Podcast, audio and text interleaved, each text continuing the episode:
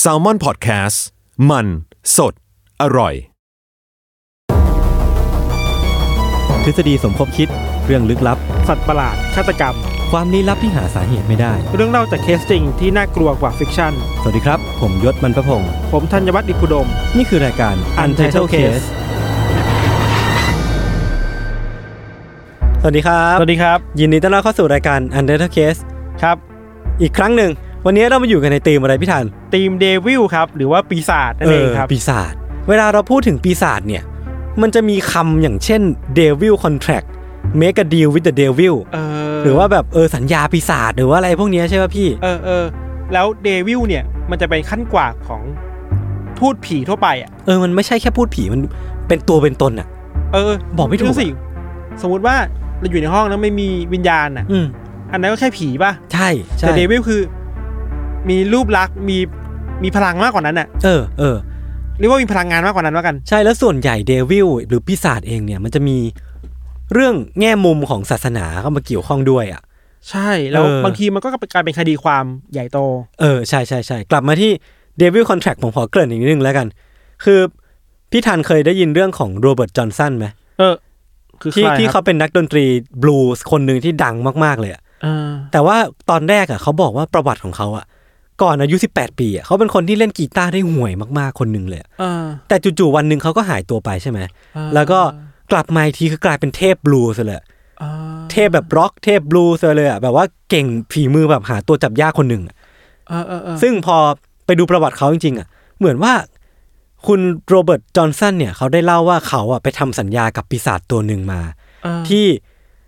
ปลายทางของทางมาลายแห่งหนึ่งอ่ะ เออ เออ คือเหมือนเขาเดินทางมาที่ The Cross Road แห่งหนึ่งอะ่ะ เออ แล้วก็เดินไปถึงปลายทางนั้นเขามีปีศาจอยู่ตรงหน้า เออ แล้วเขาก็ได้ทำการแลกวิญญาณตัวเอง เออ เพื่อที่จะได้ความสามารถในการเล่นกีตาร์ขั้นเทพ ชื่อเสียงขั้นสุดกลับมา ซึ่งเขาก็ได้ตามนั้นจริง ๆ แต่ปรากฏว่าตอนอายุ 27 ปีเขาก็เสียชีวิตลง เฮ้ยเรื่องราวแบบเนี้ยมันมีเยอะเหมือนกันนะ เออเออ ตาม เออ พวกนิยายคลาสสิกต่าง ๆ นิยาย เออเออ สมัยใหม่ก็มีพูด ใช่ ถึงกัน เอาอะไรบางอย่างไปแลกอ่ะ เออ เพื่อเพื่อให้ได้ความสามารถได้ความ เออ ฝันกลับมา อันนี้ก็เป็นคอนเซปต์หนึ่งของคำว่าปีศาจเนาะ มันมีความชั่วร้ายแฝงอยู่อะมีความแบบต้องการอะไรบางอย่างจากเราไปอ่ะ หรือว่ามีมีพลังที่สามารถให้อะไรกับบางอย่างกับเราได้อ่ะ เออแต่มันมันต้องเป็น give and take มี risk แล้วก็มี เออ take ออกไป ครับ ครับผม วันนี้ผมเริ่มก่อนครับผม เรื่องที่ผมเล่าเนี่ย มันเกิดขึ้นในปี 1974 ครับ เกิดขึ้นกับครอบครัวหนึ่งที่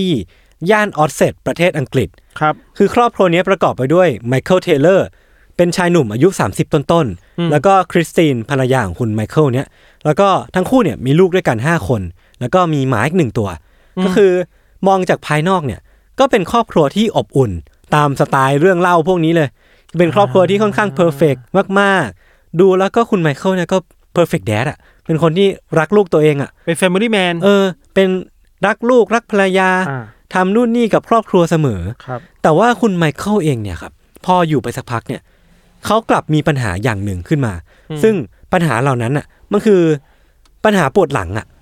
ที่มัน เราก็เป็น แบบเออมันมันปัญหาแบบออฟฟิศซินโดรมคนสมัยนี้เลยอะ เออ แต่มันปวดมากแล้วมันก็เรื้อรังมานานมาก ๆ จน ครับ คุณไมเคิลเนี่ยมีปัญหาการควบคุมอารมณ์ คือเมื่อไหร่ก็ตามที่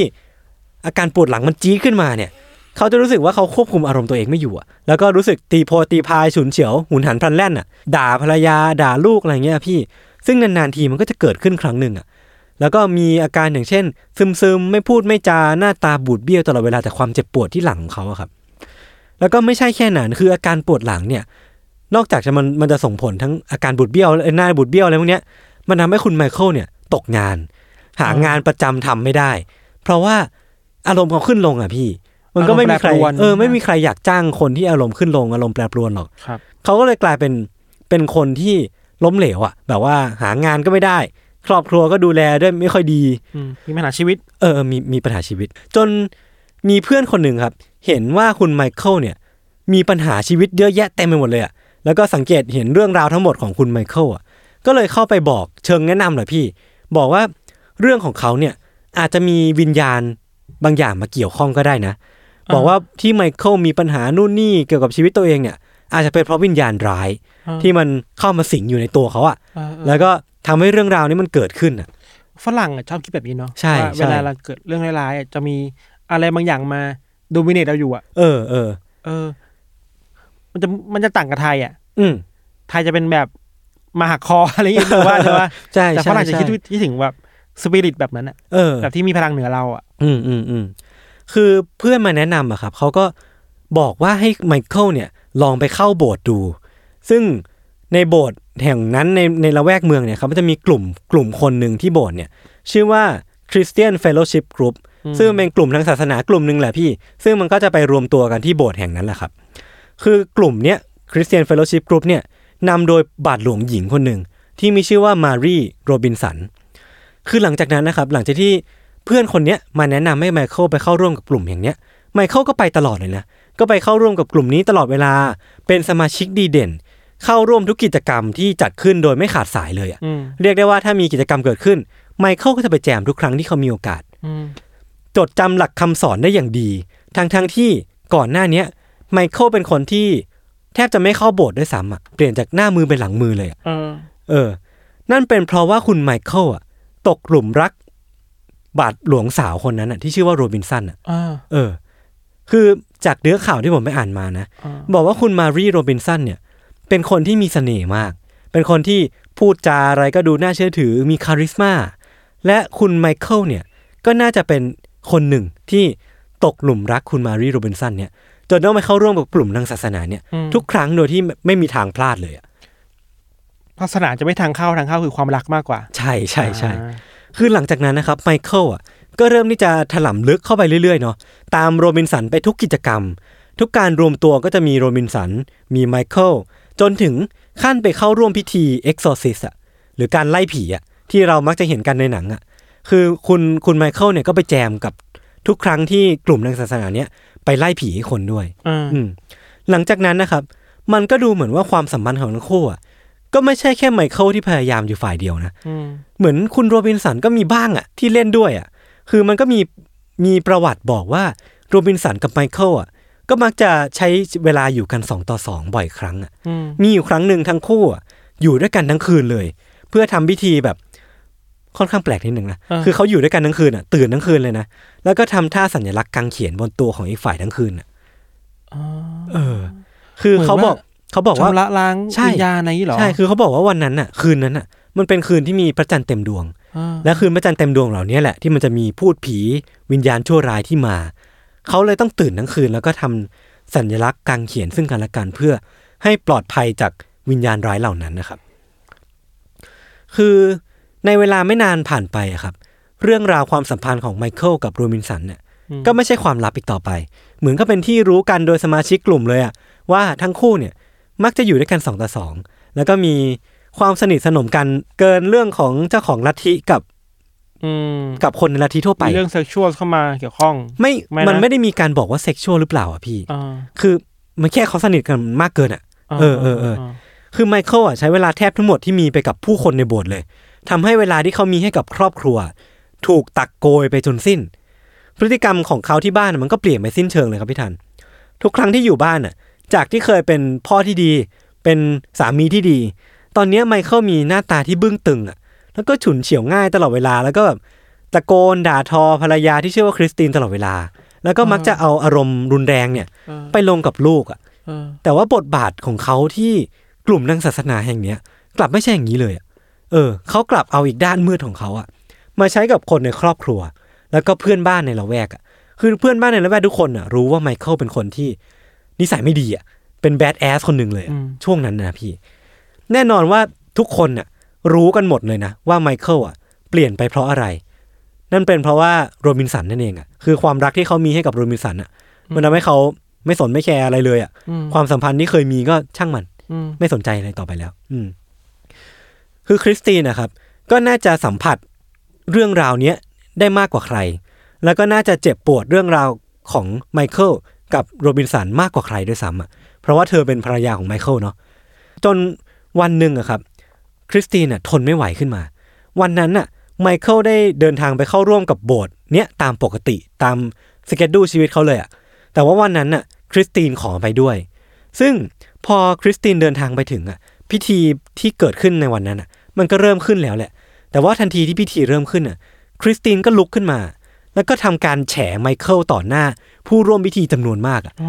เรื่องราวของเขาที่เป็นชู้กับโรบินสัน อืม เรื่องราวที่เขาอยู่กับโรบินสันทั้งคืน อืม โดยที่ไม่มีไม่มีใครกล้าพูดเรื่องนี้มาก่อนอะ อืม แต่ว่าคริสตีน่ะทนไม่ไหวแล้วเว้ยก็เลยทำการแฉสามีตัวเองต่อหน้าคนจำนวนมากนั้นน่ะ ซึ่งเรื่องราวของโรบินสันแล้วก็ของไมเคิลก็ถูกเล่าออกมาจนหมดเปลือก แล้วก็ทำให้ไมเคิลเนี่ยท่าทางจะอับอายคนจำนวนมากนั้นมากๆอ่ะ เพราะว่าเขาน่าจะให้ความสำคัญกับคนในลัทธินี้มากมากเป็นพิเศษอะพี่ เป็นส่วนหนึ่งไป เออ แล้วแหละ เออเออเออ แล้วภาพลักษณ์เนาะ ใช่ใช่ คือไมเคิลอ่ะ ฟังอยู่สักพักอะครับ ก็ทนไม่ไหวเว้ย แล้วก็สติหลุดแล้วก็รุดหน้าเข้าไปหวังที่จะทำร้ายเว้ย อืม แต่ว่าคนที่เขาเข้าไปจะทำร้ายอ่ะ กลับไม่ใช่คริสตินนะเขากลับมุ่งหน้าเข้าไปหาโรบินสันอ่ะ อ่า ซึ่งพอเข้าไปถึงอ่ะเขาก็ทำร้ายร่างกายโรบินสันอ่ะ ทุบตีตะโกนด่าทอ อ่าอ่า จนคนในลัทธิอ่ะต้องเข้ามาห้ามอ่ะกลับจับไมเคิลกดกับพื้นอ่ะ เพื่ออะไรอ่ะ คือ ทำไม่ต้องทำลาย ผมก็ไม่รู้เว้ยว่าทำไมเขาถึงไประเบิดใส่โรบินสัน เออ ทั้งนั้นที่คริสตินอ่ะเป็นคนแฉเขาด้วยซ้ำอ่ะ เออ เออ คือเรื่องราวมันไม่จบเพียงแค่นั้นเว้ยพี่ คือโรบินสันนะออกมาเล่าภายหลังอะว่าช่วงช่วงจังหวะที่ไมเคิลรุดหน้าเข้าไปหาเธอ เธอเห็นว่าร่างกายเขาเปลี่ยนกลายไปเป็นสัตว์ประหลาดอะกลายเป็นสิ่งมีชีวิตอะไรก็ไม่รู้อะแล้วก็พูดจาด้วย เขาเรียกว่า speak in tongues อะคือ speak in tongues มันเป็นเหมือนศัพท์ทางศาสนาคริสต์ที่บอกว่า อ่า เวลาคนเราพูดภาษาปีศาจอะเขาเรียกว่าภาษานั้นอะคือ speak in tongues ยังไงอะแบบ มันเป็นภาษาอันโนนเลยอะไม่รู้ว่าภาษาอะไรไม่ใช่ภาษาอังกฤษไม่ใช่ภาษาสเปนไม่ใช่ภาษาไทย อ่าอ่าอ่า นั่นคือภาษาอีกโลกหนึ่งอะที่ไมเคิลอะพูดออกมาจากปากเขาอะแล้วก็คริสตินเนี่ยก็อ้างว่าได้ยินสิ่งนั้นเหมือนกันอะแล้วคือโรบินสันอะกลัวมากจนไม่รู้จะทำไงไว้ยพี่ จนต้องอุทานออกมาเหมือนหลุดปากออกมาพูดคำว่าจีซัสอะ อ่า และคริสตินก็พูดคำว่าจีซัสออกมา เพราะว่าสถานการณ์ตรงหน้ามันน่ากลัวมากๆอะ เออเออ แต่ทันใดที่ทั้งคู่พูดคำว่าจีซัสออกมา ไมเคิลอ่ะ ก็หยุดพฤติกรรมนั้นลงทันทีอ่ะ อ่า มันก็เลยเหมือนกลายเป็นบอกว่า หรือว่าไมเคิลจะมีปีศาจอยู่ในตัวจริงๆและที่เขาหยุดอ่ะ นั่นเป็นเพราะว่าคริสตินพูดคำว่า จีซัส เออ คริสตินและโรูบินสันพูดคำว่าจีซัสออกมา ผมว่ามันเป็นสิ่งที่น่ากลัวมากเลยนะ ใช่ใช่ใช่ ซีนในโบสถ์แล้วทุกคนอยู่ต่อหน้าคน เออ เยอะแยะมากมาย เออเออเออ แต่เราสงสัยว่าตอนที่เห็นว่าคนนั้นเป็นปีศาจอะไม่ถึงว่ารู้สึกว่าเป็นปะ รู้สึกว่าเป็น อ่า เออ คือไม่ได้มีใครพูดนะ อ่ามี มีแค่โรบินสันคนเดียวที่พูด อ่อ่ ว่าไมเคิลอ่ะกลายร่างเป็นปีศาจอ่ะ อืม วันต่อมาครับด้วยความที่สถานการณ์มันค่อนข้างน่าเป็นห่วงอ่ะ ไมเคิลก็เลยต้องเข้ารับพิธีล้างบาปแบบโททอลี่ล้างบาปอ่ะ เอาบาปออกให้หมดจากตัวหมดเลยนะ ผมก็ไม่แน่ใจว่าทางศาสนาคริสต์เขาเรียกพิธีนี้ว่าอะไร ครับ เออ แต่ว่าพิธีนั้นนะครับ ก็ไม่สามารถล้างภาพที่อยู่ในความทรงจำของทุกคนในในโบสถ์แห่งนั้นได้เลยอ่ะ อืม มันก็เลยกลายเป็นว่าไมเคิลเนี่ย ก็เลยถูกจับตามองจากคนในละแวก ชาวบ้าน เพื่อนบ้าน ครอบครัว อืม ตลอดเวลา เพราะว่าไม่มีใครรู้ว่าเขาจะคลุมคลั่งอีกอีกครั้งเมื่อไหร่อะพฤติกรรมของไมเคิลมันก็ดูไม่มีทีท่าว่าจะดีขึ้นเลยพี่ มันมีแต่แย่ลงด้วยซ้ำอ่ะเขามีพฤติกรรมที่คนบอกว่าสติเขาล่องลอยตลอดเวลา อืม มีพฤติกรรมที่เลวร้าย อารมณ์ขึ้นลงหนักกว่าเดิมอีก อืม ทำให้ไมเคิลเนี่ยถูกสันนิษฐานว่า เขาถูกครอบงำโดยพลังอำนาจของปีศาจแล้วก็ถูกตกลงกันโดยทั่วไปในย่านออสเซตนั่นเลยอะ อืม ว่าเขาจะต้องถูกเข้าพิธีกรรมไล่ผีอย่างเร่งด่วน อืม คือเข้าใจได้แหละ คือมันอยู่ในอยู่ในกลุ่มนั้นอะ ใช่ใช่ แล้วกลุ่มนั้นมองเหตุการณ์ต่างๆ ด้วยสายตาแบบ คริสเออศาสนา ศาสนา ใช่ แล้วคิดว่าเออมันมีพระเจ้ามันมี อืม ปีศาจมีเดมอนจริง พฤติกรรมไม่ดีก็เป็นผลพวงมาจากการที่มีปีศาจอยู่ในร่างกายนี่แหละ ๆอ่า เออเพราะฉะนั้นไมเคิลเนี่ยที่มีพฤติกรรมเหล่าเนี้ยก็น่าจะต้องเข้ารับการบำบัด อ่า โดยการไล่ผีนี่แหละ เออ อืม คือทุกอย่างอ่ะมมันอยู่ภายใต้ Discord ของความศาสว่าว่าศาสนาไปแล้วอ่ะ ใช่ ไหม ใช่ใช่ใช่ใช่ กลางดึกวันที่ 5 ตุลาคมครับปี 1974 พิธีไล่ผีอ่ะก็ได้เริ่มต้นขึ้น อ่า โดยมีบาทหลวงสองคนเป็นผู้นำพิธี อ่า แล้วก็ถูกเฝ้ามองโดยคนในโบสถ์จำนวนมากอ่ะแทบจะทุกคนที่อยู่ในกลุ่มเนี้ย อืม จะมาเฝ้าดูพิธีนี้ด้วย แล้วก็เพราะว่าทุกคนอ่ะเห็นกันหมดอ่ะว่าไมเคิลน่ากลัวจริงๆอ่ะก็เลยอยากที่จะมาสอดส่องอ่ะว่ามันเกิดอะไรขึ้นกับเขาจริงๆอ่ะ อ่า ทันทีที่พิธีเริ่มต้นขึ้นนะครับไมเคิลเนี่ยก็เริ่มที่จะควบคุมตัวเองไม่ได้แบบ completely เลยนะ อืม คือแบบโวยวายไปทั่ว ใครเข้ามาก็เตะใส่ต่อยใส่ อืม ก็ทำท่าแบบจะทำร้ายทุกคนตลอดเวลา ถุยน้ำลายกัดข่วนดิ้นไปมาอย่างรุนแรงจน เขาต้องถูกจับมัดไว้กับพื้นนะครับ คือบาทหลวงเนี่ย ก็มีการทำวิธีตั้งแต่เอากางเขียนเนี่ยทิ่มเข้าไปในปากของไมเคิล ฮะ แล้วก็เอา คือเข้าไปในปาก เออโชเขาเขาเรียกว่าโชฟเข้าไปอะเอาทิ่มเข้าไป ผมไม่แน่ใจว่าความแรงนะ อ่า แต่ว่ามันคือเอากางเขียนยัดปากอะ เออเออ เออแล้วก็เอาน้ำมนต์เนี่ย ราดไปทั้งตัวเลยอะของไมเคิลอ่ะ แล้วก็มีการตั้งแต่เอาหืมสวดมนต์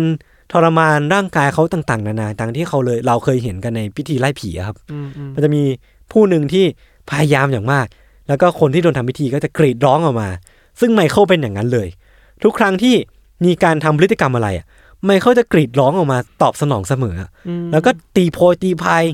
กัดควรทีมอยู่นั่นแหละ ดิ้นไปมาตลอดเวลา พิธีเนี่ยดำเนินต่อเนื่องไปถึง 8 ชั่วโมงอะพี่ ตั้งแต่ช่วงประมาณก่อนเที่ยงคืนของวันที่ 5ดำเนินไปถึง 8 โมงเช้าของอีกวันอะเออ บาทหลวงเนี่ย ชื่อว่ามีปีศาจอยู่ในตัวของไมเคิลอะถึง 40 ตัว เดี๋ยวนะ แค่ตัวเดียวก็น่ากลัวแล้วป่ะสมมติ เออ ถ้ามีจริงอ่ะ ใช่ เออ ปีศาจในศาสนาคริสต์เนี่ยมันจะเป็นตัวแทนของความเลวร้ายต่าง ๆ คือปีศาจในตัวของไมเคิลเนี่ย มีตั้งแต่ปีศาจที่ทำให้ไมเคิลวิปริต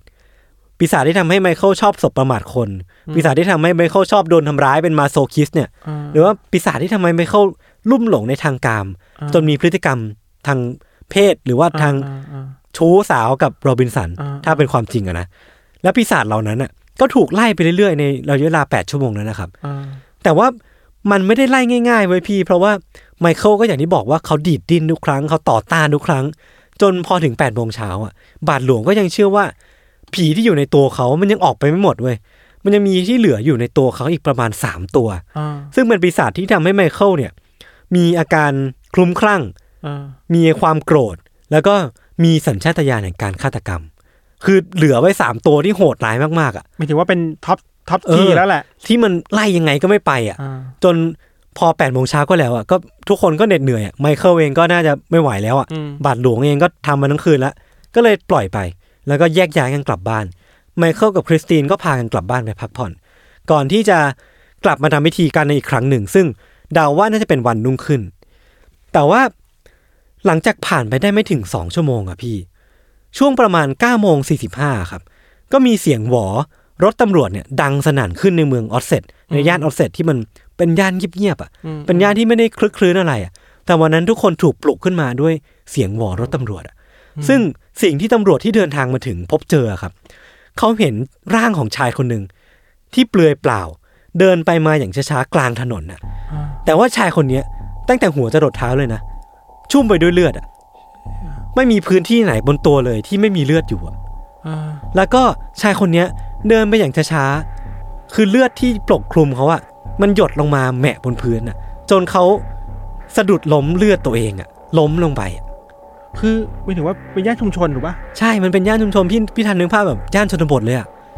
แล้วตำรวจมาเจอว่ามีชายคนหนึ่งเปลือยทั้งร่าง แล้วคำถามคือเราเลือดใครอ่ะ พอมาถึงอะพี่ ไม่ช้า ชายที่มีเลือดสีแดงปกคลุมทั้งร่างนั้นน่ะ อ่ ก็ดึงดูดสายตาคนจากชาวบ้านจำนวนมากอะ อ่า ซึ่งในไม่นานก็คนก็รู้ว่าเนี่ยแหละคือไมเคิลเทเลอร์ อ่า เจ้าหน้าที่ที่พบเห็นน่ะ ก็คิดว่าไมเคิลเทเลอร์บาดเจ็บสาหัสเว้ย ใช่ ก็เลยโทรเรียกรถพยาบาลให้มารับ คือไมเคิลเทเลอร์ที่ชุ่มไปด้วยเลือดนั้นน่ะคลุ้มคลั่งหนักกว่าที่เขาเคยเป็นมาอีกอะคือเขากรีดร้องตลอดเวลาไม่มีทีท่าว่าจะหยุดการกรีดร้อง กรีดตลอดเวลาโวยวายแบบตะโกนลั่งออกมา จนแม้กระทั่งว่ารถพยาบาลมารับแล้วอะในช่วงขณะที่เขาถูกหามขึ้นไปบนรถพยาบาล เขาก็ยังคงกรีดร้องอยู่อย่างนั้นอะเหมือนพบเจอกับเหตุการณ์อะไรมาก็ไม่รู้อะ อืม และเขาไม่สามารถคุมสติเขาได้อีกต่อไปแล้ว เออ คือเมื่อรถพยาบาลมาถึงนะครับ ไมเคิลก็ถูกหามไป ตำรวจเนี่ยก็ตัดสินใจได้ว่าเรื่องเนี้ยมันจะต้องมีอะไรมากกว่านี้แน่นอนอะจนเขาตัดสินใจที่จะไปสืบหาเบาะแสหลักฐานเพิ่มเติมที่บ้านของไมเคิลเทเลอร์ ซึ่งพอตำรวจนายนั้นไปถึงอ่ะ เขาก็พบว่ามันมีตำรวจอ่ะที่ไปถึงที่บ้านหลังนั้นอยู่แล้ว แต่ว่าตำรวจที่เดินออกมาจากบ้านหลังนั้นนะครับ เดินออกมาด้วยท่าทีสะอิดสะเอียนอ่ะ แบบกลุมท้องตัวเองอ่ะ แล้วก็โค้งหน้าลงไปอ้วกอ่ะ อ่า เออ แล้วคือ พอเขาเดินไปถามว่าเกิดอะไรขึ้นข้างในนั้นน่ะตำรวจคนที่อ้วกออกมาบอกว่า เออ นายไม่อยากเห็นภาพนี้หรอก มันเป็นภาพที่สยดสยองที่สุด เท่าที่เขาเคยเห็นมาในชีวิตเลยอ่ะ คือพอตำรวจนายเนี้ยเดินเข้าไปอ่ะ ภาพที่เขาเห็นนะพี่ บ้านของฝรั่งมันจะแบ่งกันเป็นห้องๆถูกปะ อ่า ห้องแรกที่เขาเห็นน่ะ คือของข้าวของทุกอย่างในบ้านน่ะแม่งกระจัดกระจายไปหมดเลยอ่ะเป็นเศษซากอารมณ์หมดเลยอะ คือนาฬิกาที่เคยแขวนอยู่ก็ตกลงมา หักครึ่ง ลิ้นชักก็ถูกเคลื่องออกมา โต๊ะก็หักเป็นเสี่ยงๆและที่มากไปกว่านั้นน่ะทุกพื้นที่ของกำแพงของพื้น มีเลือดปกคลุมอยู่ แล้วคือพอเดินเข้าไปอ่ะเพื่อที่จะไปหาต้นตอของเลือดนั้นอ่ะ อ่า เขาก็มองไปตามเลือดเนาะมองลองนึกภาพว่ามองแต่เพดานเลือดย้อยลงมา ไปดูว่าเลือดอยู่ที่ไหน เออ มองไปเจอเลือดปิดอยู่ฝาผนัง มองไปที่พื้น เจอร่างของคริสติน เออ ที่สภาพศพแม่งแบบโอ้โหโหดมาก า ๆ คือปากของคริสตินเนี่ยถูกฉีกออกอะ่ะ แล้วก็ลิ้นของเธอถูกดึงออกมา ตาของเธอถูกควักออกมา ตัวของเธอถูกแหวกออก อ่า และตำรวจไม่พบร่องรอยของอาวุธที่ใช้ในการก่อเหตุ นั่นแปลว่า มือเหรอ ทุกอย่างที่ทำอะมันคือมือของไมเคิลเทเลอร์ทั้งหมดเลย โคตรน่ากลัวเลย เออ แล้วสงสัยแหละว่าตอนที่เขาปล่อยกลับมา เออ จากที่โบสถ์อะกลับมาที่บ้านอะ อืม ทั้งสองแง่เลยนะ แง่แรกสมมติถ้ามันมีปีศาจจริงๆอะ เออ มันไม่ยิ่งน่ากลัวเหรอ ใช่ ใช่ไหมสองคือสมมติถ้าไม่ใช่ปีศาจถ้าเขาเป็นอาการทรมาอะไรบางอย่างในจิตใจอะ ก็ไม่น่าปล่อย ก็ไม่น่าปล่อยแล้ว ใช่ มันมีนักจิตวิทยาหรือมีแพทย์มันดูแล เออ เขาไหม อืม ไอการผ่านเหตุการณ์นี่มันไล่ผีเกือบแปดชั่วโมงอย่างเนี้ยโอ้ยมันมันส่งผลต่อคนนะ ใช่ แต่คนที่ไม่ได้เป็นอะไร ก็อาจจะกลายเป็นอะไรด้วยซ้ำอ่ะ เออ และยิ่งคนที่เป็นอะไรอยู่แล้วอ่ะ เออ ก็อาจจะเป็นหนักกว่าเดิมอ่ะ เออ คือร่างของคุณคริสตินเนี่ย มันเละเสียจนแทบจะไม่มีใครจำหน้าเธอได้ด้วยซ้ำอะมันจำได้เพราะว่าเธอเป็นคนที่อยู่ในบ้านหลังเนี่ย แล้วก็ลักษณะการแต่งตัวต่างๆ คือต้องจดจำเธอจากสิ่งอื่นที่ไม่ใช่ใบหน้า เพราะว่าใบหน้าของเธอมันเละมากจนจำไม่ได้ แล้วแปลว่าเลือดที่อยู่บนตัวเขาของผู้ชายอะก็คือเลือดของคุณ ใช่ คริสตีนนั่นแหละ เลือดที่ปกคลุมร่างของไมเคิลเทเลอร์ก็ไม่ใช่เลือดของเขาเลย แม้แต่หยดเดียว เป็นเลือดของคริสตินและข้างๆของศพของคุณคริสตินเนี่ยเป็นศพของเจ้าหมาที่ อยู่ด้วยกั บ้านนั้นเลี้ยงอ่ะคือหมาเนี่ยหนักกว่าคุณคริสตินอีกเว้ยถูกดึงแขนขาแหวกพุงออกมา น่ากลัว ดึงลิ้นควักตา ตับม้ามอะไรเงี้ยอวัยวะภายในคือแบบเละหมด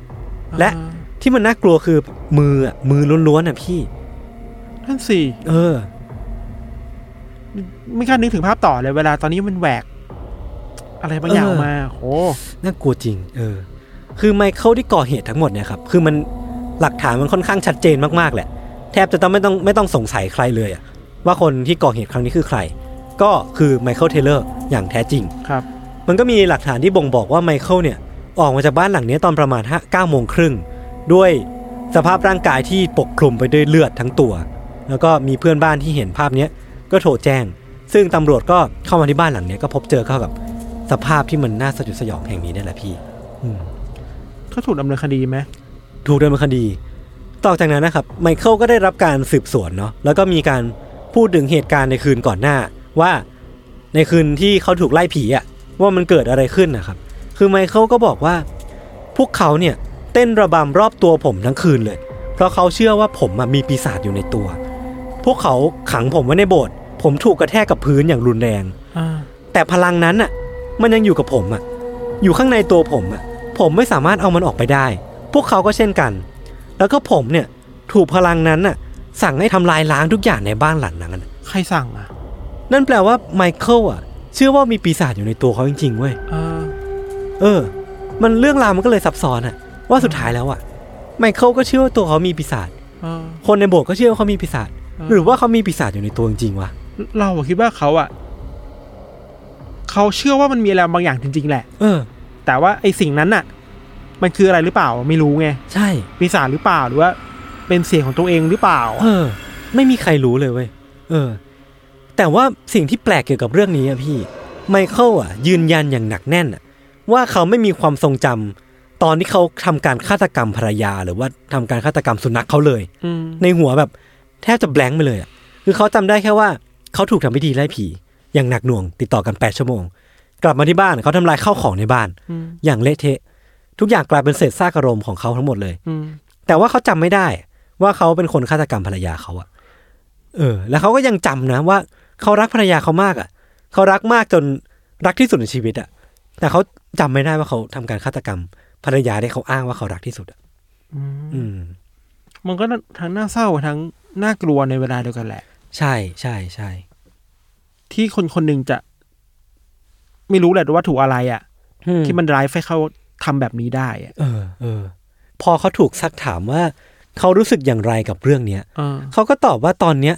ผมถูกปลดปล่อยแล้วเว้ยปีศาจในตัวคริสตินก็ถูกทำลายไปแล้ว อืม เดี๋ยวนะ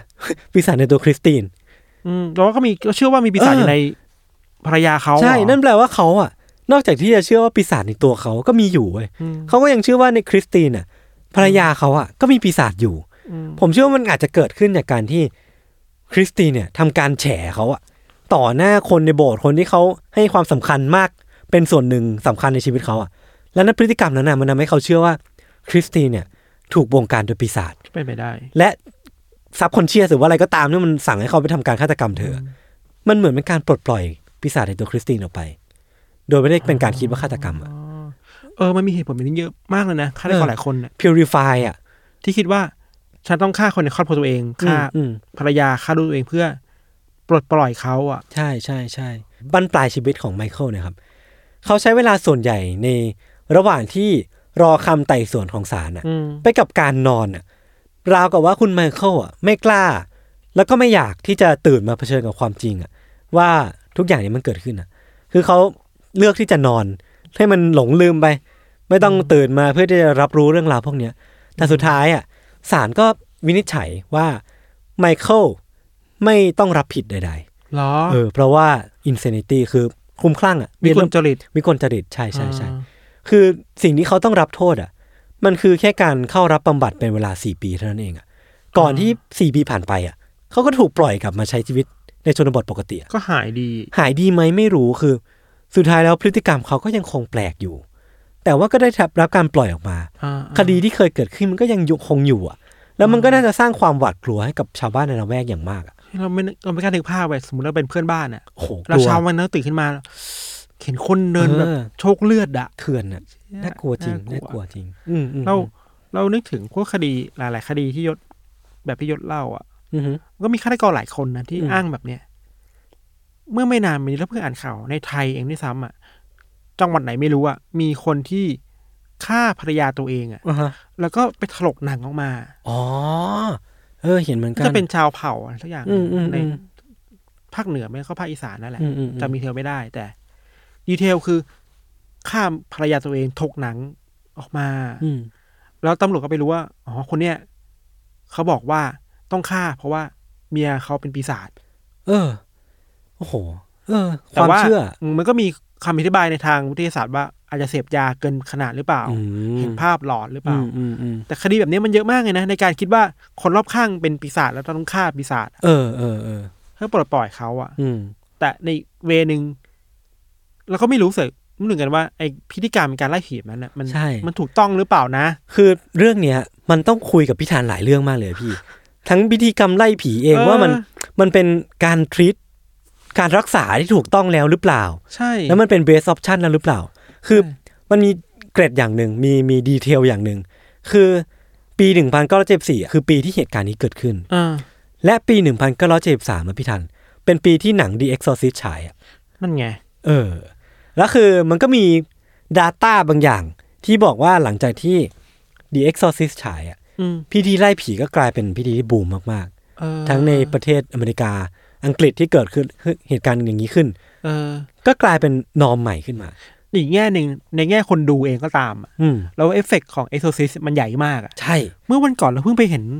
ฟุตเทจที่เป็นข่าว อืม ในยุคนั้นน่ะ อืม คือมีนักข่าวไปดูเว้ยว่าไอ้วันที่เอเซซิสมันเข้าฉายในโรงหนังอะ เออเออ คนมันต่อคิวยาวมาก เออ ใช่ใช่ แล้วก็มีคนที่ร้องไห้ออกมา อืม แบบร้องไห้จริง ๆ แบบทนไม่ไหวแล้ว ฉันรับไม่ได้ฉันอ้วกเลยอะ่ะ เออ เราคิดว่า เอ้ยไอความรู้สึกแบบนี้อะที่มันทิ้งไว้กับคนไอ้คน อืม เกิดความกลัว อืม รู้สึก รู้สึกว่ามันมีปีศาจอยู่จริง ๆอะ่ะมันพุ่งขึ้นมากเลยนะ ใช่ ผลของสื่อมันก็สำคัญเหมือนกันนะ แล้วมันก็นำไปสู่พิธีไล่ผีที่แบบ เกิดขึ้นเยอะแยะมากมายทั่วทั่ว อืม ประเทศแถบนั้นอ่ะ ถึงวันเนี้ย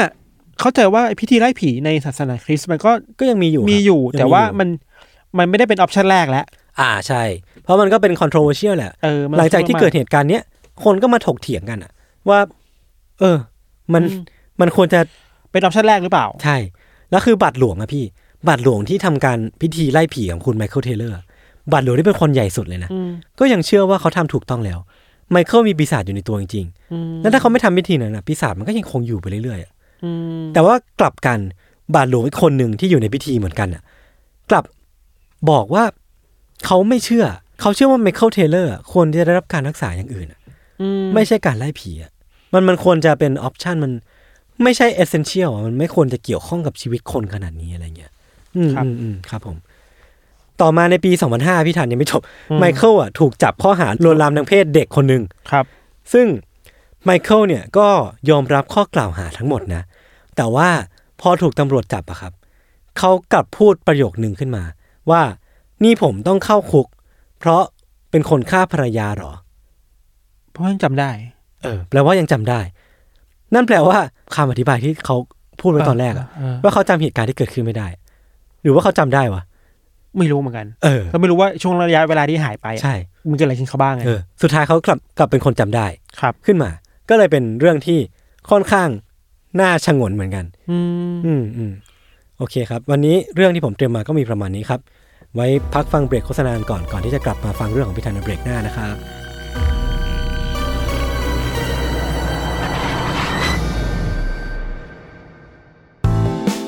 สวัสดีค่ะ นิดนกพนิชนกดำเนินทำเองนะคะ อยากชวนกันมาฟังรายการพอดแคสต์ของเรา ที่แม้จะเป็นชื่อว่า The Rookie Mom คุณแม่มือสมัครเลี้ยง แต่ก็ไม่ใช่ว่าจะต้องเป็นคุณแม่เสมอไปนะที่จะฟังได้จริง ๆ แล้ว ความตั้งใจของเราอยากให้ทุกคนที่ผ่านไปผ่านมา มาเข้าใจความเป็นแม่และเด็กด้วยกัน เพราะว่าทุกคนเคยเป็นเคยเป็นลูกของพ่อและแม่บางทีเราก็อาจจะเข้าใจ คุณพ่อคุณแม่ของเรามากขึ้นด้วยก็ได้นะคะ แล้วก็เราจะได้ไปเข้าใจมุมมองของพ่อแม่ในสังคมมากขึ้นด้วย เพราะว่ามองไปทางไหนก็มีแต่คนรอบตัวมีลูกทั้งนั้นเลย ติดตามรายการของเราได้ทุกวันจันทร์ทุกช่องทางของ s a l m o n Podcast จ้า The Rookie Mom คุณแม่มือสมัครเลี้ยงกับนิดนก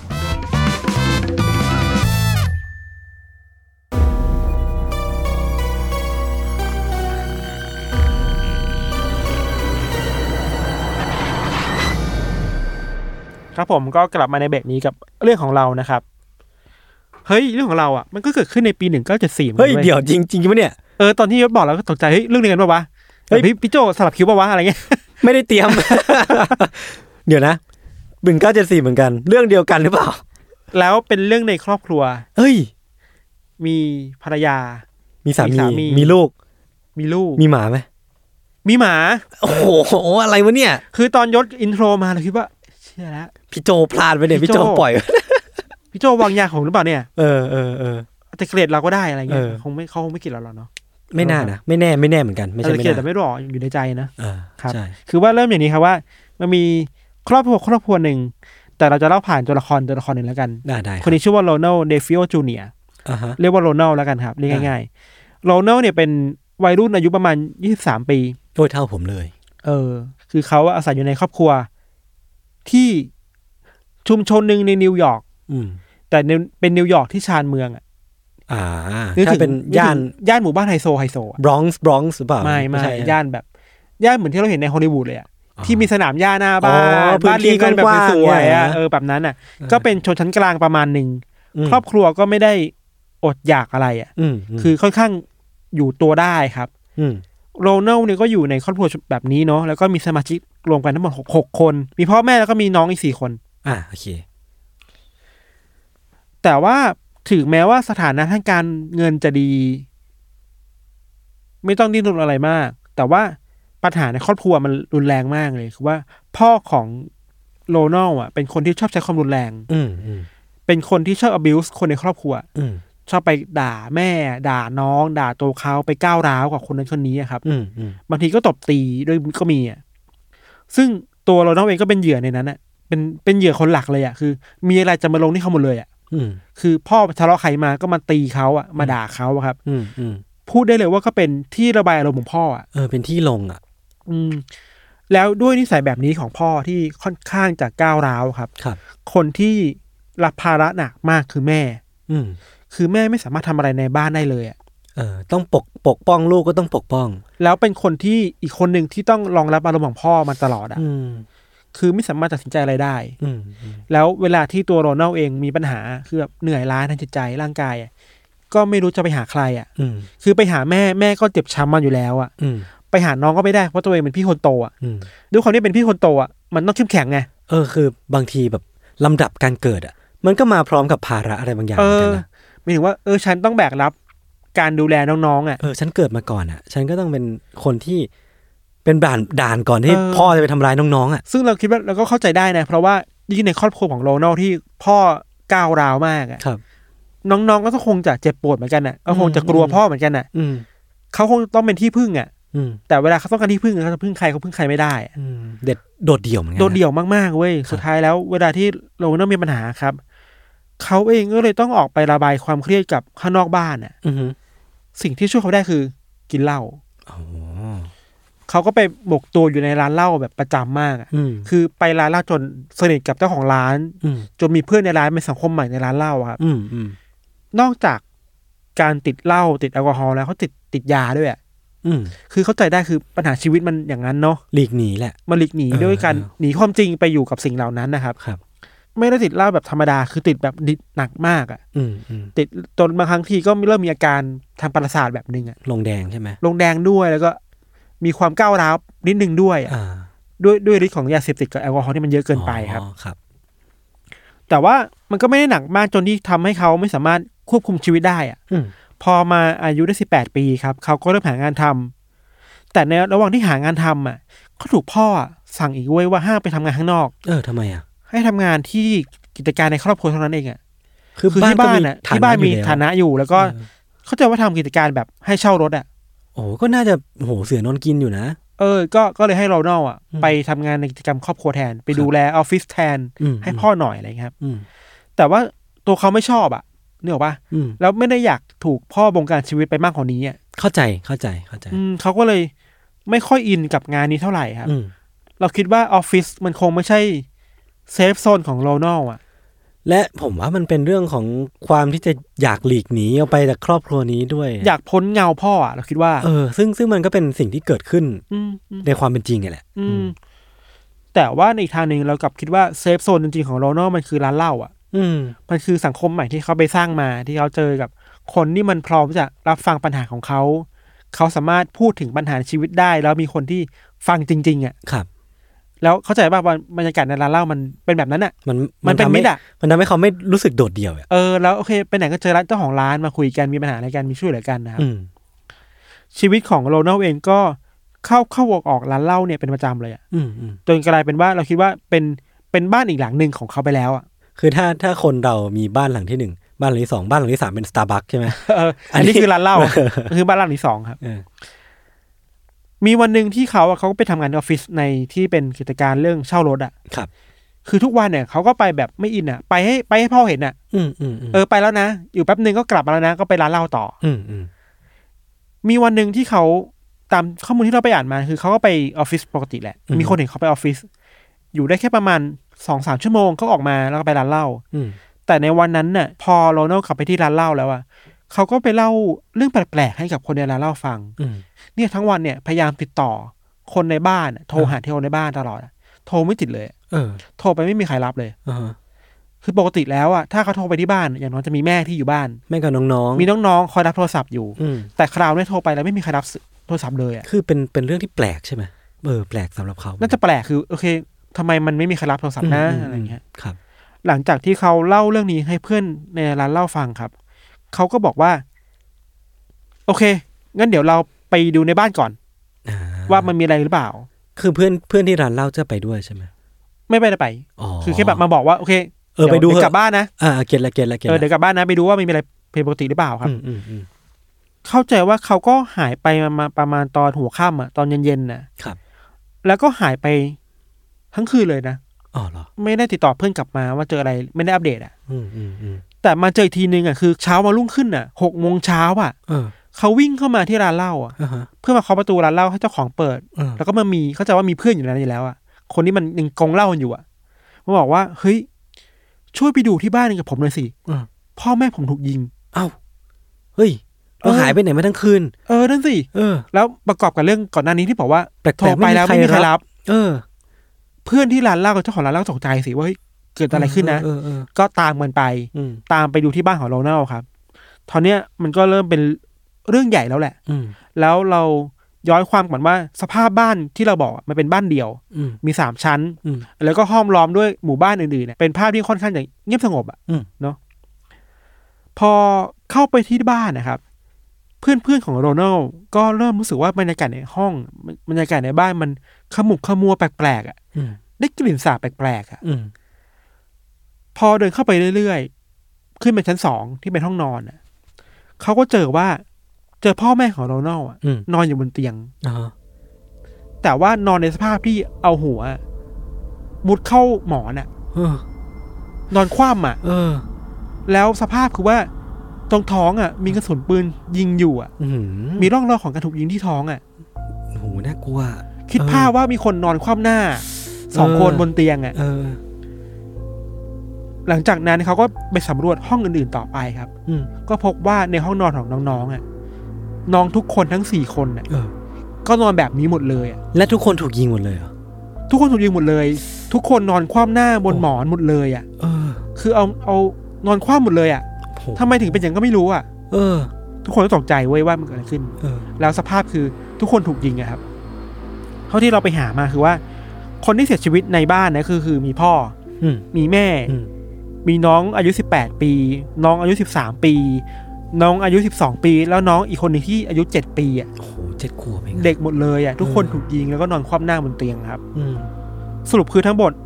หก ห ชี ก วิต คน เออ ติดชีวิตในบ้านหลังนั้น อืมมีโรนัลเลือดรอดคนเดียวอะ นั่นสิ หลังจากนั้นตำรวจก็มาตรวจสอบที่เกิดเหตุว่าเกิดอะไรขึ้นบ้าง เออ แล้วเขาก็คาดการณ์ประมาณหนึ่งได้ได้ข้อสรุปประมาณหนึ่งว่า ทั้งหกคนน่ะน่าจะเสียชีวิตประมาณช่วงก่อนหกโมงเช้า อาจจะเป็นกลางดึกก็ได้ แค่มองได้แค่ภาพรวมๆอะนะ ก่อนหกโมงเช้า ใช่แล้วก็ตอนที่ไปตรวจสอบศพอะพวกเขากลับไม่พบร่องรอยการต่อสู้ในบ้านเลยอะ อืม คือศพทุกคนน่ะ ไม่มีร่องรอยการถูกทรมานเลยอะ เออ มีแค่กระสุนน่ะ ไม่มีร่องรอยกันเป็นจ้ำเป็นแบบถูกต่อยถูกตีอะไม่มีเลยเว้ย ซึ่งมันมันแปลกนะ เป็นรอยแผลเดียวด้วยซ้ำคือการถูกยิงอ่ะ เออมันมันแปลกมากเลยยิงการยิงเนี่ย มันไม่ใช่เสียงเบาๆอ่ะ เขาพบว่ากระสุนที่มันตกไปในห้องอ่ะ อืม มันคือกระสุนปืนไรเฟิลอ่ะ โอ้โห เราคิดดูว่าปืนไรเฟิลอ่ะ เออ มันดังมากเลยนะ ดั เว้ ง ย จริง อย่างที่เราบอกว่ามันอยู่ในหมู่บ้านอะ อืม ละแวกนั้นน่ะตำรวจแปลกใจมากคือว่าตอนที่ไปคุยกับเพื่อนๆบ้านอื่นๆน่ะ อืม ไม่มีใครได้ยินเสียงปืนดังเลยตั้งแต่ตอนกลางคืนนั้นน่ะ อืม แล้วปืนไรเฟิลที่ตำรวจไปเจอมา ปืนรุ่นนั้นน่ะ ไม่สามารถเก็บเสียงได้ อืมคือไม่ได้มีตัวเก็บเสียง เออ มีเหตุการณ์เดียวคือหมาเห่า หมาห้าของเดียวอ่ะ แค่นั้นเอง เออ ซึ่งมันก็แปลกมากคื มันเกิดอะไรขึ้น มัเกิดอะไรขึ้นน่ะ แน่ๆ ไม่มี เออ การร้องของความช่วยเหลือ ครับ ไม่มีคนได้ยินเสียงปืน แต่มัน อืม มีคนตายบนบ้านแล้ว ทุกคนนอนท่าเดียวกันหมดเลยอ่ะ อื้อหือไอการที่นอนตายท่าเดียวกันเนี่ย มันแปลก พอๆกับการที่ไม่ได้ไม่ได้มีใครได้ยินเสียงปืนเลยด้วยซ้ ใช่แล้ว ปกติสมมติถ้าถ้าเราถูกรอบรอบยิงที่บ้านสมมติ ำเออ ก็จะนอนตายท่านอนหงายอ่ะ เออ แปลว่ามันถูกจัดฉากอะไรบางอย่างมา ใช่ แล้วหรือเปล่า มันคือการจัด ใช่ไหม ฉากใช่ มันต้องมีการพยายามทำให้คนหันหน้ากลับไปอ่ะ อืม ไอปริศนานี้ยังเป็นปริศนาที่ตำรวจยังเคาะไม่ได้ว่าเกิดขึ้นในตอนนั้นนะครับ แต่ว่าข้อมูลที่เขาพอรู้มาเพิ่มเติมหน่อยคือว่า เขาเริ่มสงสัยตัวโรนัลแล้วอ่ะ อืม เพราะว่าทำไมถึงกลายเป็นคนรอดชีวิตคนเดียวในบ้านวะ ใช่ แล้วเป็นคนที่วิ่งออกมาจากบ้าน เพื่อที่มาแจ้งเกิดเหตุทั้งหมดนี้ เออ แต่ว่าก็แปลกอีกว่า ถ้าเป็นคนร้ายจริงอ่ะทำไมต้องมาเป็นคนแจ้งเหตุ อืมอืมอืม เขาเนียนกันไปหรือเปล่า หรือว่าเขาตั้งตั้งใจหลอกตำรวจอยู่หรือเปล่าอะ อืมอืม ตำรวจก็เลยเอาตัวโรนัลไปสอบสวน อืม ตอนที่คุยกันน่ะ ตอนที่สอบสวนในห้องอ่ะ โรนัลก็พูดหลายเรื่องเลย พูดว่ามันเกิดอะไรขึ้นบ้างอะไรอย่างเงี้ย แต่ว่าเขาอ่ะไปคายทฤษฎีมาทฤษฎีหนึ่งครับ เขาบอกว่า เขาคิดว่าคนที่มาฆ่าคนที่บ้านเขาอ่ะ อืม มันคือมาเฟียคนหนึ่งในย่านนั้น อืม เป็นมาเฟียชาวอิตาลี อาจจะเป็นเรื่องของธุรกิจหรือเปล่า ใช่ เพราะพ่อเขาก็เป็นมาเฟียเหมือนกัน อ๋อ จะเป็นแบบทะเลาะกันเรื่องผลประโยชน์อ่ะ เออเออเออเออ แต่ว่าพอตำรวจไปสืบสวนมาคิดว่า ไอ้มาเฟียคนที่ถูกกล่าวหา มันมีพยานหลักฐานที่อยู่ชัดเจนว่าอยู่ที่ไหนอะ แน่นหนา แน่นหนาคือไม่เกี่ยวแน่นอน เออ ไปไปมาตำรวจก็เลยคิดว่าเฮ้ยหรือว่าโรนัลนี่แหละจะเป็นคนร้าย มันก็ปฏิเสธยากนะพี่ คือโรนัลเองก็หายตัวไปจากร้านเหล้าตั้งแต่หัวค่ำอ่ะ เออ แล้วก็หายไปโดยไม่มีใครรู้เลยว่าเขาอยู่ที่ไหน ใช่ ในระหว่างที่เขาคุยกันไปเรื่อยๆเหมือนถึงว่าตำรวจก็สอบถามโรนัลไปเรื่อย เออ ๆ เขาก็ให้การแบบวกไปวนมา อือหือ เดี๋ยวคนนั้นบ้าง เดี๋ยวก็มาบอกว่า เอ้ย ผมคิดว่าน้องสาวผมเป็นคนฆ่าครับ อืม แล้วน้องสาวฆ่าตัวตายตาม แต่มัน เป็ ก็ น เป็น ไป ไป ไม่ ไม่ ได้ ได้ เออ ตำรวจเลยคิดว่าโอเคแหละคิดว่าโรนัลนี่แหละน่าจะเป็นคนร้าย มีพิรุธแล้วกัน มีพิรุธและเป็นผู้ต้องสงสัยเบอร์หนึ่งแล้วกัน ครับ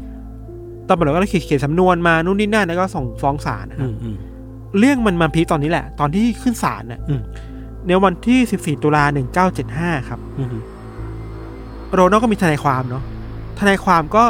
บอกศาลว่า โอเค ยอมรับนะว่าโรนัลเป็นคนฆ่าครอบครัวจริง อืม แต่ว่าเขาฆ่าไป เพราะว่ามันมีเสียงบางเสียงอะ อืม สั่งให้เขาฆ่าเว้ย เออ เสียงที่เป็นอะไรไม่รู้อะ เออ คือโรนัลบอกว่าก่อนฆ่ามันมีใครบางคนมาบอกเขาในหัว อ่าฮะ ว่าจงหยิบปืนไปฆ่าพ่อแม่และน้องสาวน้องชายของตัวเองอะ เออเออ แต่ว่าในในในคดีนะที่เราหาข้อมูลมาในในชั้นศาลนะเขาไม่ได้บอกว่ามันเป็นวิสาขนาดนั้น อือหือ แต่บอกว่ามีอาการบางอย่างที่ได้ยินเสียงในหัว อืม และเราเล่าเล่าว่ามันมีคนมาพูดกับเขาในหัว เออเออเออ อาจจะเป็นปีศาจก็ได้ อืม คือประเด็นเนี้ยมันยิ่งทำให้คดีนี้มันดูลึกลับเข้าไปใหญ่อะ อืม พอมันเป็นข่าวด้วยอะนึกว่าคือการฆ่ายกครัวมันเป็นข่าวใหญ่นะ ไม่เคยเป็นเรื่องเงียบๆแน่นอนอะมันต้องมีแบบโหการฆ่ายกครัวมันคือ มันเป็นเรื่องของความสัมพันธ์ในครอบครัว เออ สถาบันครอบครัวแล้วก็ความรุนแรงคือมันมันเป็นเรื่องใหญ่อ่ะ ใช่ จุดนี้เองแหละที่ทำให้คนพูดถึงปีศาจมากขึ้นนะ ครับ เพราะว่าพอมันเป็นพาดหัวว่าฆาตกรยอมรับมีเสียงในหัวฆ่าพ่อแม่ตัวเองอ่ะ แล้วเสียงนั้นบังคับให้เขาก่อเห เออ ตุ บังคับให้เขาก่อเหตุอ่ะ เออ เฮ้ยมันตีความไปได้นะ อืม คนมัน อืม ตีความไปได้นะว่ามันเป็นปีศาจหรือเปล่าอ่ะ ครับ มันเป็นเรื่องลึกลับหรือเปล่าอ่ะ อืม แต่ว่าบางทีข่าวมันไม่ได้ลงดีเทลว่าเฮ้ยหรือเขามีอาการทางจิตอ่ะ อืม มันมันถูกหลีดไปทางผีมากกว่า อืม สังคมมันก็พูดถึงเยอะแล้วเฮ้ย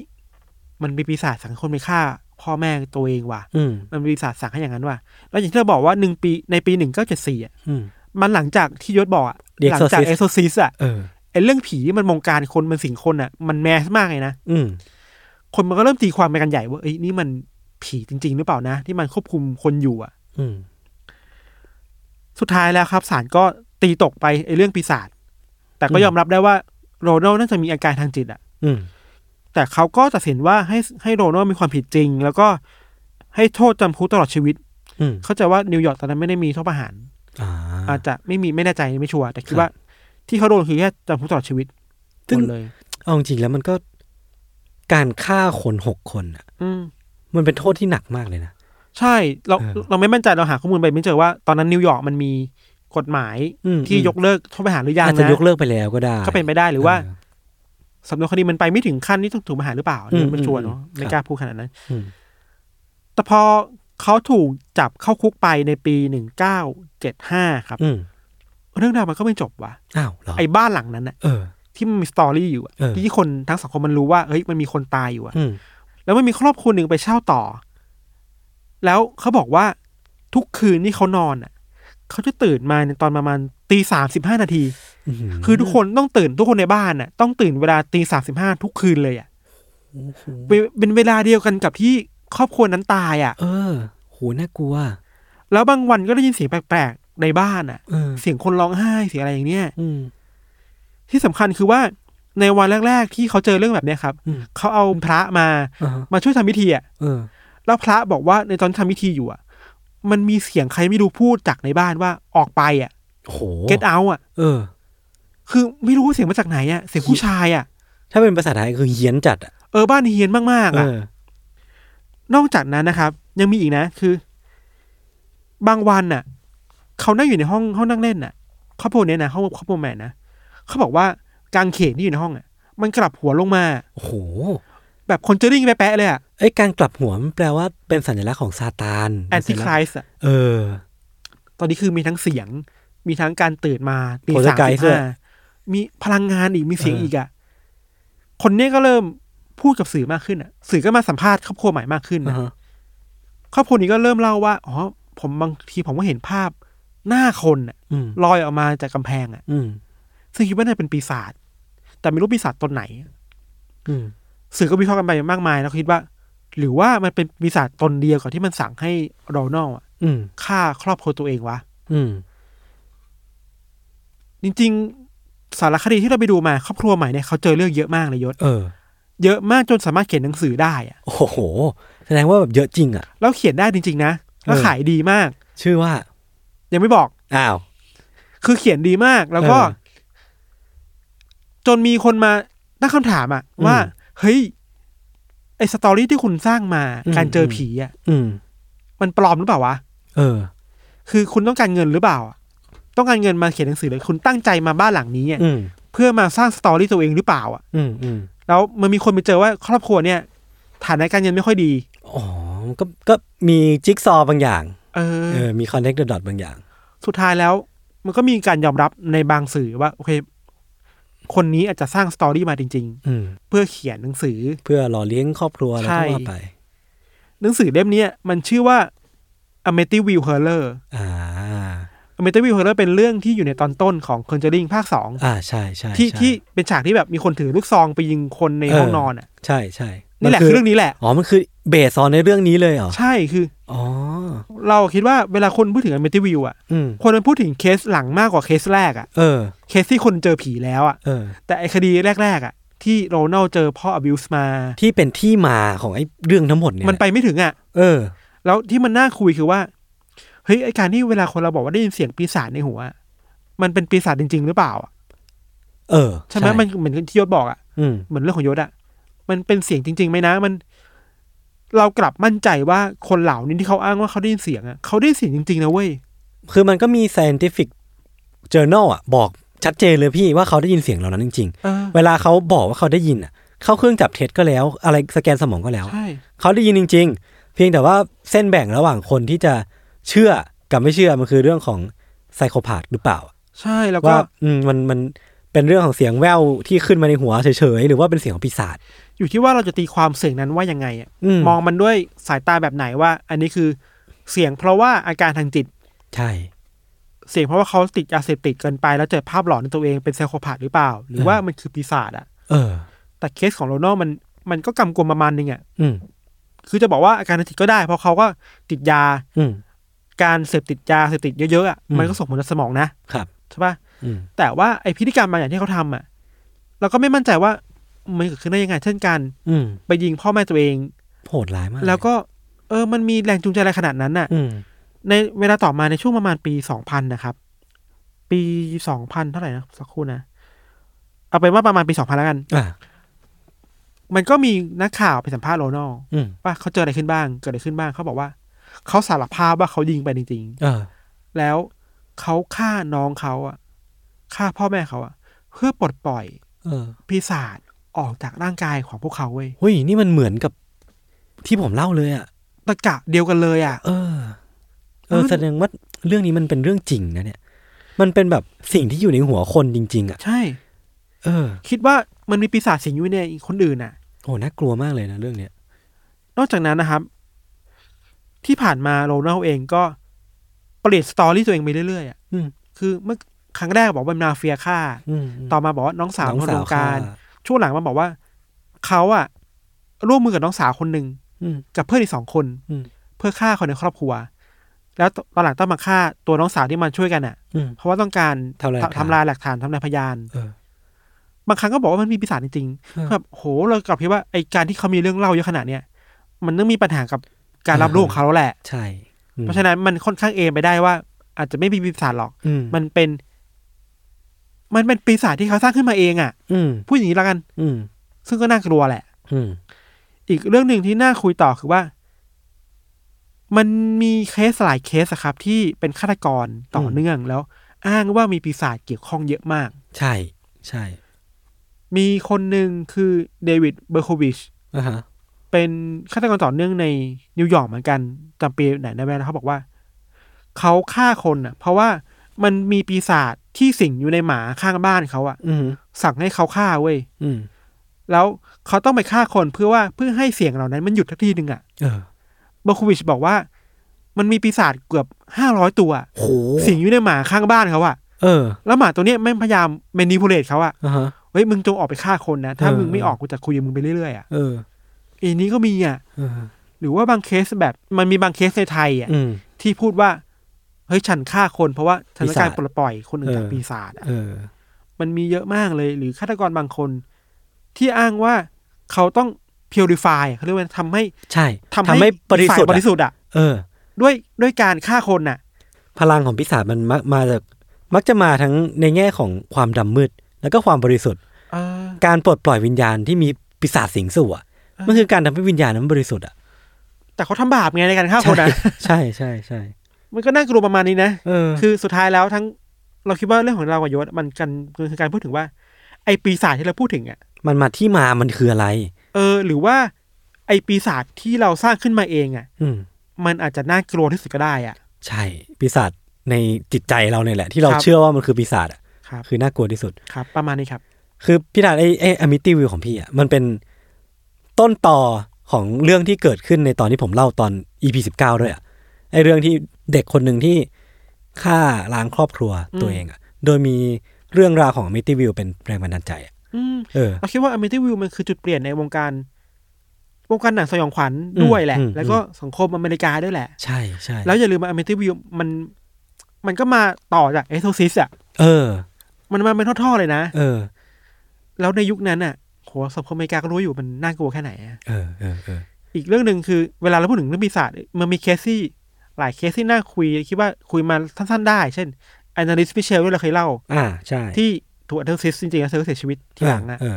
อีกเรื่องหนึ่งคือเคยทำเป็นหนังเหมือนกันที่ว่ามันเกิดขึ้นในอังกฤษอะในแอนฟิลด์อะ อือหือ ที่เป็นบ้านหลังหนึ่งแล้วคิดว่า